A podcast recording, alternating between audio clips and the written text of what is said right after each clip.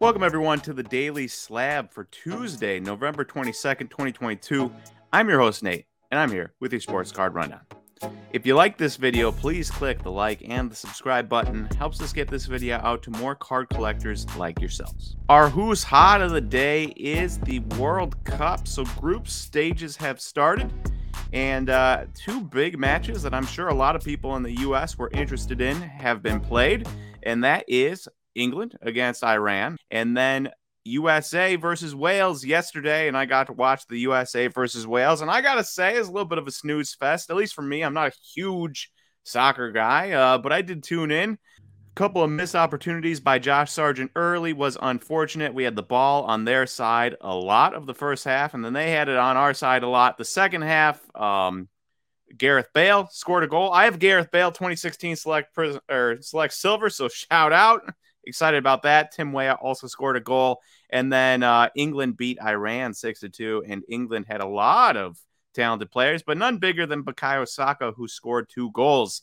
And so uh, we've got a couple cards here. Tim Weah, 17 cards sold on fixed price on the 21st, which was yesterday, the day the USA played. 21 cards as of this recording sold via fixed price. Um, no huge cards per se, but some cool ones. 2021 Topps Chrome Orange auto out of 25, you can see here, sold for 80 bucks. Pretty healthy price considering you're probably not expecting it to fetch $80 before he scored that goal. As for Gareth Bale, only four cards had sold of him. Um, I was expecting more, so maybe I'm not becoming rich off of my 2016 select, but you have his 2020 Topps Chrome Merlin auto right there that sold for $70. And then Bukayo Saka had a ton of cards sale, um, 23 to be precise, on the 21st as of this recording. And you've got a couple here. His blue mosaic out of 99 sold for 40 bucks. That's a pretty healthy price.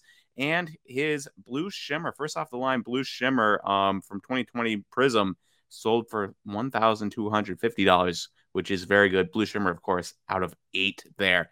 So, uh, who's hot is the World Cup. I hope you guys all enjoy watching that. Our Instagram post of the day is the Justin Jefferson post there. So you can see a couple cards there. His uh, card from Chronicles, the red there, $23, 54% down in a month. And his Optic Downtown PSA 10, uh, 538, down 20% in a week. And um, are they the most amazing cards in the world? No, but it just goes to show you how crazy the card market is sometimes because last week, Justin Jefferson was the card market darling, uh, led the Vikings to a huge win over Josh Allen and the Bills. And a week later, cut and bait. Now, not the biggest cards, but still cut and bait. Prices dropping. And it just goes to show you that, especially in the NFL, when it's a week to week league, that people are fickle and people are reactionary. And you have to time your sales perfectly to make money, or else you can end up like this, where Justin Jefferson, 33 yards in a blowout loss to the Cowboys, is seeing his market drop.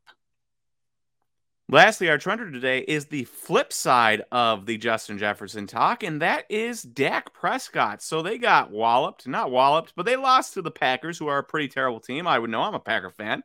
They lost to the Packers by a last second field goal a week previous to this Sunday against the Vikings, and they needed to come out and have a good showing.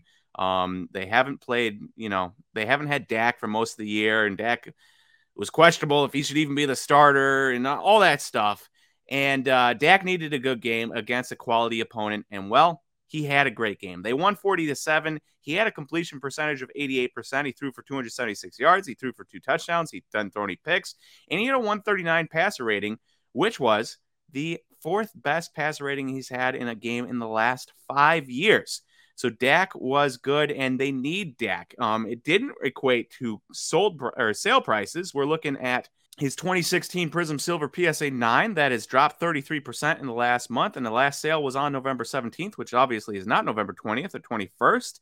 So the prices haven't been taken into account after this game, but they needed this game from him. And if he can do this going forward, the Cowboys could be a team to be contended with in the playoffs. And then you'll probably see some movement in Dak's market from this 33% drop maybe a rise, but Dak needs to continue to play like this, and the Cowboys need him to play like this if they want to do anything in the playoffs. As for the Vikings, they've lost two games against the two best NFC teams they've played, the Eagles and the Cowboys. they might be frauds. Lastly, we have a big Prism World Cup break on whatnot tonight. So if you get a chance, 6 p.m. Eastern Time, $1 starting bid price packs there for Prism World Cup. A uh, couple case break there. So it should be a really good time. Hope to see you there, 6 p.m. Eastern on whatnot on the Slab Stocks page. All right, thank you everyone for listening to today's Daily Slab, and I will talk to you guys tomorrow on Wednesday for the next Daily Slab.